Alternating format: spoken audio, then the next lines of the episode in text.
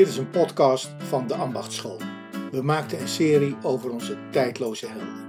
Maar hier is iets nieuws. Een begin met nieuwe helden.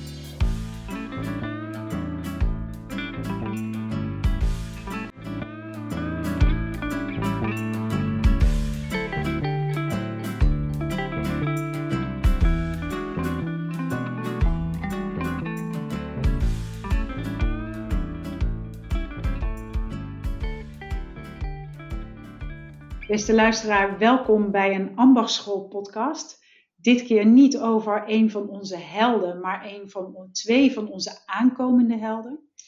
Ehm, in deze podcast zitten Jaap van het Hek, Marijke Spanjersberg en ik, lijken van ons, ieder op een eigen plek, gefascineerd door twee boeken. Het boek Leven in tijden van versnelling, een pleidooi voor resonantie van Hartmut Rosa. En het boek De eenzame eeuw van Norina Hertz. Wij lazen die boeken en wij dachten, hier moet je een podcast van maken. Dit is voor ons vak belangrijk om over na te denken. En dat nadenken en er met elkaar chocola van maken is wat wij nu gaan doen. Marijke, jou fascineerde iets in dat boek van Hertz. Wil jij eens beginnen? Ja, ehm, ik, ik las dat boek. Het is een, uh, een, een dikke pil eigenlijk die leest als een trein. En, en, je zou kunnen zeggen, het is een, een enorme verzameling onderzoek uh, over alle tekenen van, van eenzaamheid in onze eeuw. Hè, ze beschrijft dat we een soort eenzaamheidseconomie hebben, waarin je net zo makkelijk gezelschap kan kopen als een cheeseburger. Ze beschrijft dat de farmaceutische industrie serieus bezig is met het ontwikkelen van een eenzaamheidspil, zodat je minder last hebt van de eenzaamheid. Uh, ze vertelt dat uh, Japanse vrouwen uh, winkeldiefstal plegen omdat het in de, in de gevangenis gezelliger is dan, dan thuis. En ik las dat boek en toen dacht ik van, jongen, jongen, ergens weet je het allemaal wel, maar als je het zo bladzijde na bladzijde leest, dan is het, dan is het echt schrikken. Uh, dus als zo'n één zo'n simpel zinnetje als 40% van alle werknemers wereldwijd zijn eenzaam op hun werk. Uh, voelen zich niet verbonden, voelen zich afgesneden. Uh, straks gaat het woord vervreemding misschien in ons gesprek nog vallen, maar een soort vervreemding. En um, ja, er is één, één uit vele uh, die me echt heel erg uh, raakte, die me ook echt te denken zette, is dat dus, ze, heeft ze haalt een onderzoek aan. Um, want eenzaamheid en tempo, die koppelt ze ook aan elkaar. En dat is denk ik straks het bruggetje naar uh, Hartmoed Rosa. Um, en haar stelling is hè, dat het hoge levenstempo ons minder behulpzaam maakt. En uh, ze haalt dan een onderzoek aan, uh, wat dan de titel heeft, De Barmhartige Samaritaan. Uh, en dat gaat eigenlijk als volgt: dat jonge predikanten kregen een opdracht om een preek te gaan geven over de gelijkenis van de barmhartige Samaritaan of over een willekeurig ander Bijbeltekst. En op weg naar hun preek passeerden die predikanten een man die in elkaar gezakt op een trottoir zat en hoestend en ellendig eraan toe. En dat was natuurlijk een acteur die de onderzoekers daar hadden neergezet. Um, en toen was natuurlijk de vraag, de onderzoeksvraag was eigenlijk van, gaan nou de predikanten die zich hebben verdiept in het verhaal van de barmhartige Samaritaan, gaan die nou vaker stoppen om die man te helpen? Of, of, of hoe zit dat eigenlijk? En de uitkomst van het onderzoek was eigenlijk heel onthutsend, want of de predikant zou stoppen hing helemaal niet samen met die Bijbelpassage die hij wel of niet had gebruikt. Hè? Maar hing ervan af of hij dacht dat hij wel of niet op tijd zou komen. En als hij wist dat hij voldoende tijd had, dan stopte hij om te helpen. En als hij dacht dat hij te weinig tijd had, en misschien wel zelfs te laat zou komen, dan was het jammer voor de goede daden, maar dan liep hij gewoon door. En nou, voor mij was dit een soort uh, inzicht dat, dat uh, uh, eenzaamheid en tempo op de een of andere manier zo aan elkaar gekoppeld zijn in deze tijd. En dat je dat heel vaak ook niet ziet. Dus dat was eigenlijk mijn fascinatie. En ik zou eigenlijk wel even nu het stokje aan, aan Jaap willen overgeven. Want jij hebt Rosa heel goed gelezen, volgens mij, ja. of niet? Jawel. Dat zal blijken. Uh, want het is, uh, uh, nou ja, ik vond het wel een prachtig boek. En ik kreeg direct de associatie toen jij over Norina Hertz sprak. Ja. Van verrek, dat, dat, dat raakt elkaar. Want eigenlijk ook dat verhaal van die Samaritaan, wat je vertelt. Um, en ook hoe de tijd een soort dwingeland is, of althans de klok um, uh, hoe? Hartmut Rosa beschrijft daarover eigenlijk dat uh, de tijd een soort totalitair systeem is, in de zin van onontkoombaar, en tegelijkertijd wordt het slecht herkend. He, dus we, er zijn allerlei analyses over kapitalisme of over allerlei structuren in de samenleving die als het ware ons handelen richten. En hij zet nu dus echt de focus op de factor tijd.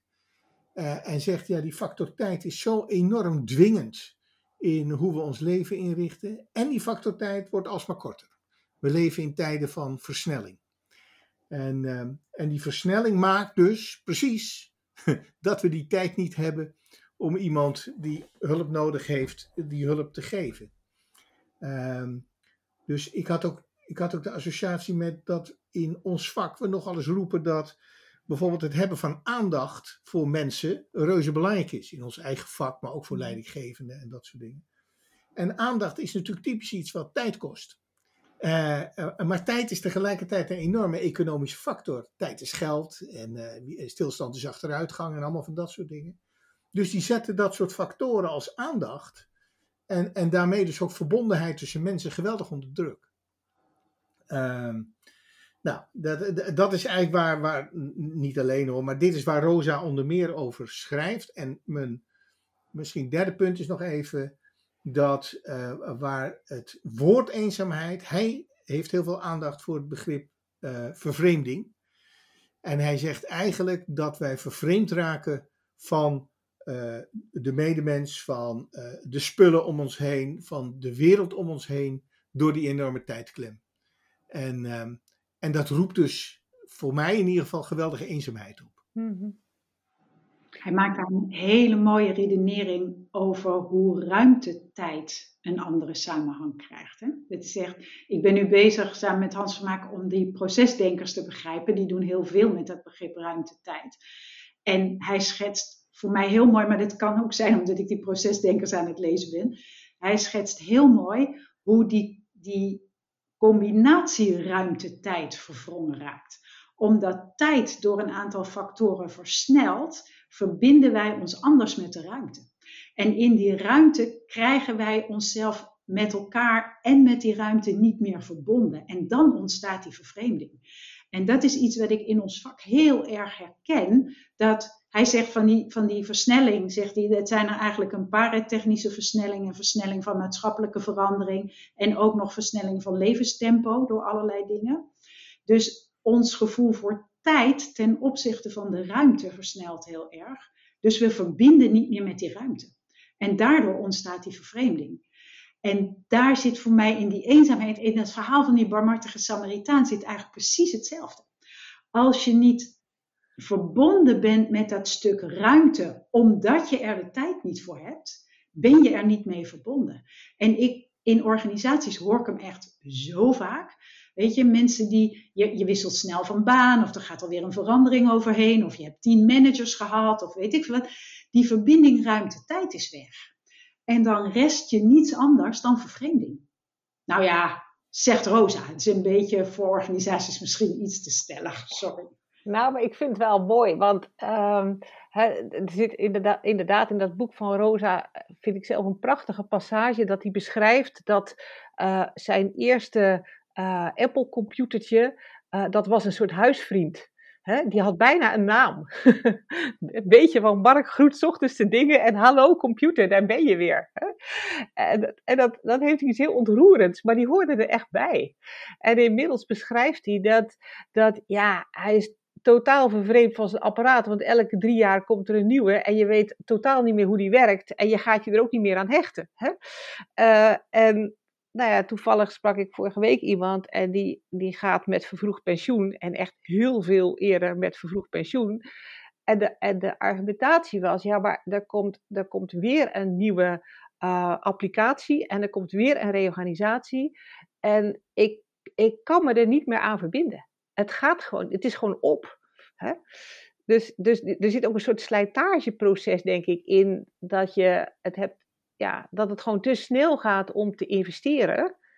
Want je krijgt er toch niks meer voor terug. Nee, en dit is met een apparaat, maar dat zie je natuurlijk ook met relaties. Ja, en, en, en, en in het werk en overal, dat uh, op het moment dat je denkt dat je iets snapt, is het alweer voorbij.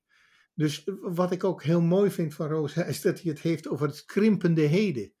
He? Dus dat, dat, de, dat wat wij nu noemen een steeds kortere tijds, uh, tijdsmoment is, zal ik maar zeggen, in dan in de geschiedenis. Ik ben toevallig John Steinbeck aan het lezen, het begin van de eh, nou, zeg maar een eeuw geleden in Amerika. En als je dan in zo'n roman leest wat het heden is, dat, is een, dat, dat gaat over weken. Uh, en, bij, ons is het heden, is, ja, weet ik veel wat, een paar minuten of iets. Nou ja, het is maar net hoe je het zegt natuurlijk. Maar ik heb dus het gevoel dat het veel sneller alweer wat nieuws is. Ja, ja en, en snelheid is dus inderdaad, want daar begon jij mee, Jaap, dat is ook de impliciete norm. Hè? Uh, snel is goed. Um, in die zin is het natuurlijk heel interessant om te kijken waar we, waar we nu in zitten. Hè? In zo'n zo'n formatieproces, dat moet vooral snel. Nou, de realiteit is natuurlijk anders, maar snel, snel is beter dan langzaam. Uh, en als het dan gaat over wat, wat is de oplossing voor het probleem van de toeslagenaffaire, is ja, er moet meer macht en tegenmacht komen, maar, maar niet, er moet heel veel meer tijd komen. We moeten gewoon heel veel meer tijd nemen om uh, mensen recht te doen. Tijd is geen factor. Hè? Dat vind ik zo interessant. Terwijl dat nou net is waardoor het ook gigantisch is misgegaan. Nee, het moet allemaal nog sneller. Ja, nee, maar dat is die tijd is aandacht ook, ja. zou ik maar zeggen. Hè? Dus die, die aandacht verdwijnt ja. omdat de tijd niet beschikbaar is. Want, want tijd is geld en geld is schaars en zeker overheidsgeld. En nou, hartstikke idee. En Rosa heeft daar een hele mooie term voor. Hè? Die noemt dat razende stilstand. Dus dit vond ik een van de meest ingewikkelde stukken in zijn boek, waarbij hij zegt: hij zet niet versnelling naast verlangzaming. Ja, dat doet hij ook. Of vertraging, moet ik misschien zeggen. Um, maar hij zegt: één van de vormen van vertraging komt voort uit die maatschappelijke versnelling. En hij noemt dat razende stilstand. Ja, prachtig een vorm van, verlangen, van, van verlamming, een, een extreme verlamming door die versnelling. En, en dat is, nou ja, daar, daar raak je losgekoppeld. Daar, daar is dat ruimte-tijd-ding zo'n ingewikkeld ding. Ja.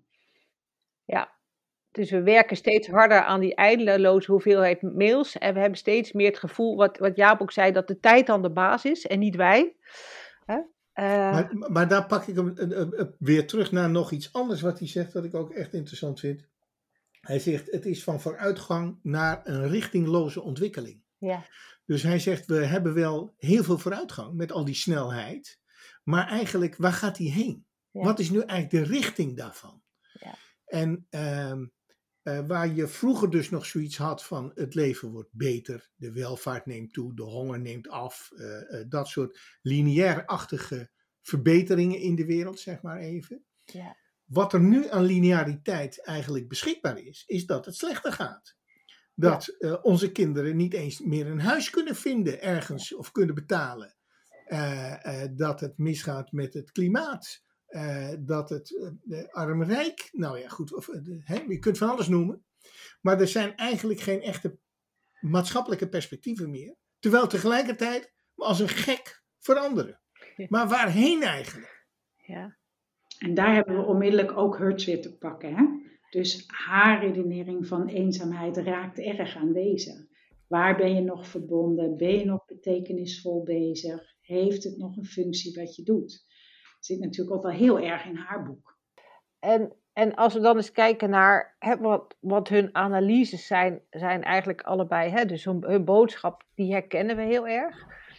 En, en uh, dan natuurlijk ook altijd de vraag, hebben ze dan een antwoord? Hè? Wat, wat is dan hun, uh, hun medicijn. Uh, Zoals ze bij managementboeken ook altijd, bij ons ook altijd vragen. Zo is het. Hè? Wat is dan de oplossing? Is er een oplossing? Nou, en wat ik, wat ik zelf wel uh, um, interessant vind bij, uh, bij Hertz, is dat ze zegt van, hè, het gaat natuurlijk heel erg over het herwaarderen van ehm, contact, vriendelijkheid, zorgzaamheid. Ehm, en dan zegt ze, heeft ze een hele mooie zin, dan zegt ze, we moeten onszelf verplichten om empathisch te zijn. Dat vind ik echt fantastisch. Dat je, empathie wordt natuurlijk heel erg gedefinieerd als iets wat helemaal authentiek uit jezelf komt en spontaan. En je zegt, nee, daar moeten wij gewoon een norm van maken. Wij moeten op de een of andere manier introduceren dat empathie en zorgzaamheid uh, ja, waarden zijn die ertoe doen. En dat is een, een, een, ja, een, een dure plicht eigenlijk. Dus ze, ze maakt hem dan ook normatief. En dat doet Rosa volgens mij ook. Hè? Die maakt hem ook normatief. Ja, maar die, die gebruikt een ander begrip en eigenlijk ook nog iets breder, denk ik. Het, is, het, is, het is ook een beetje, het blijft een beetje in het vage, vind ik hoor, maar hij ontwikkelt het begrip resonantie. Ja. En, en hij zegt eigenlijk, het gaat ook om de mate waarin we ons verhouden tot de wereld om ons heen, tot de mensen om ons heen, maar ook de spullen en uh, artefacten, uh, noem maar op. En waarbij hij zegt, uh, waar we van af moeten is van die dingachtige, weggooiachtige, ehm, ja, lege relaties. Ja. En we moeten naar resonantie toe. En hij noemt de resonantie een antwoordrelatie.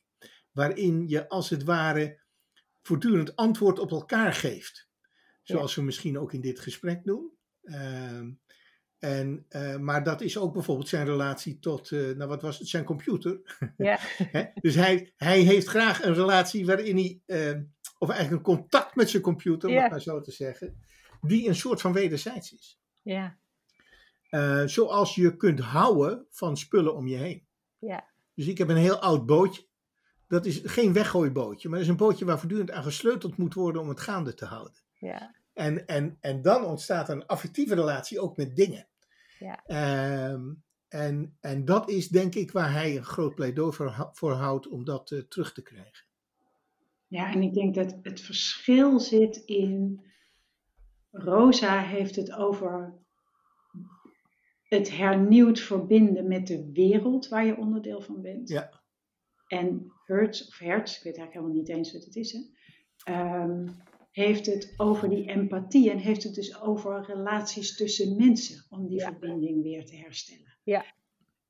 ja. Daar zit denk ik, het, het gaat over herstel van relaties, allebei. Maar ja. bij Hertz is het er één met de wereld om je heen, zodat je er weer toe behoort. Ja. En Hertz is, zullen we weer empathisch zijn naar elkaar. En wat ze delen, is dat je daar die interactie, voortdurende interactie voor nodig hebt om die relatie stevigheid en stabiliteit te geven. Want dat is ook waarom het een antwoordrelatie is en geen echo-relatie. Antwoordrelatie heb je die verbinding voor nodig. En dat is ook wat Hertz zegt. Ja. Dus het is meer dan alleen maar luisteren en teruggeven of de echo zien. Of, of he, hebben jullie dat anders gelezen? Nee, volgens mij klopt dat helemaal wat je zegt. En, en dus ik, wat ik er ook in terughoor is eigenlijk iets heel geks. Namelijk een enorm modieus woord in ons vak is verbinding. Ja. Ik denk dan altijd van nou, ga, word verpleegster. Ja. Uh, uh, maar, maar eigenlijk is dat een heel goed woord, denk ik dus. Omdat dat gaat over het herstel van wat we steeds verbreken. Uh, en van wat stuk gaat. Ehm, en wat we weggooien omdat het op is of niet langer bruikbaar of, of wat dan ook. Terwijl verbinding natuurlijk iets helends in zich heeft. En ook een poging om weer verbanden te leggen. En zou je dan vinden hè, dat als je zegt van uh, uiteindelijk gaat het vak ook uh, om het daaraan bijdragen, hè, dat als dus expliciet of impliciet uh, snelheid de norm is en verbinding hooguit een, uh, ja, een beetje een gratuit woord is geworden. Hè? Wat je twee keer per jaar op een heidag doet, maar verder eigenlijk niet. Uh, want verder moet je vooral in je eentje verantwoordelijkheid dragen en wendbaar zijn en uh, presteren.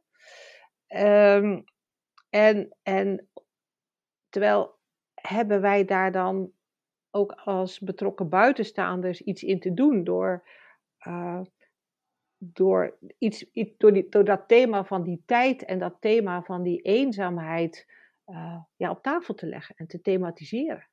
Ik denk het wel. En er, een, een, en er eigenlijk een antwoordrelatie op te gaan bouwen. Hè? In plaats van een vraag, eh, u vraagt, wij draaien relatie. Want dat is natuurlijk de verleiding die er altijd ligt. Hè? En dat we dus niet alleen trage vragen hebben om met Hans Vermaak te spreken, maar ook trage antwoorden. Ja, volgens, volgens mij, ik, ik denk dat dat zo is. En overigens, als ik, ben niet, Lijken, je hebt hem ook goed gelezen. Als ik Rosa goed begrijp, dan zegt hij overigens dat aan die versnelling vanzelf een eind komt.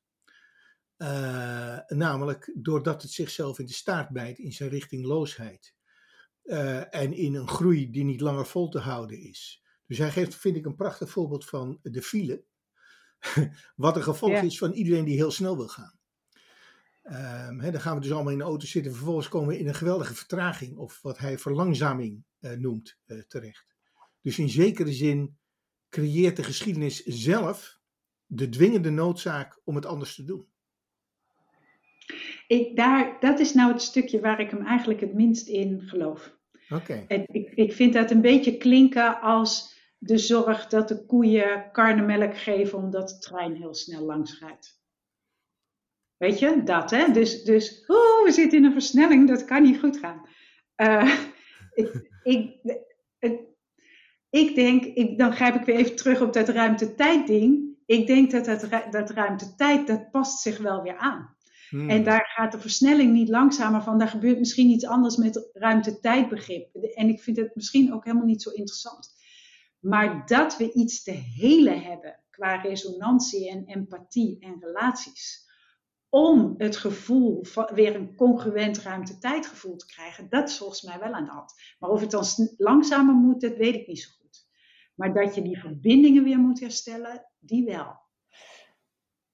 Nou ja, en hij, hij doet ook iets met die verlangzaming. Hè? Want hij, hij onderzoekt ook eigenlijk heel mooi van, heb ik het nou goed? Of zit er niet ook, zijn er ook niet mechanismes van verlangzaming in aan de gang? Hè?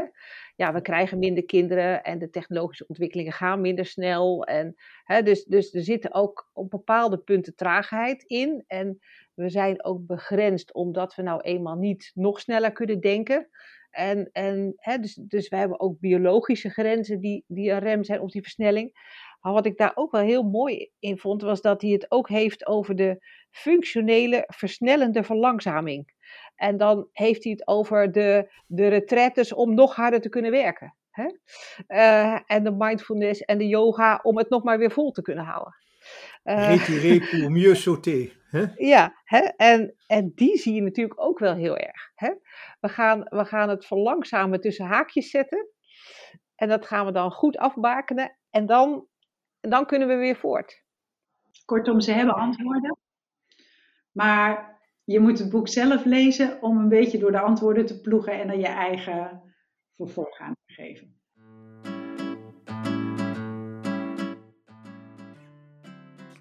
Dit was een podcast van de Ambachtschool over onze nieuwe helden. We hebben meer podcasts op deambachtschool.org.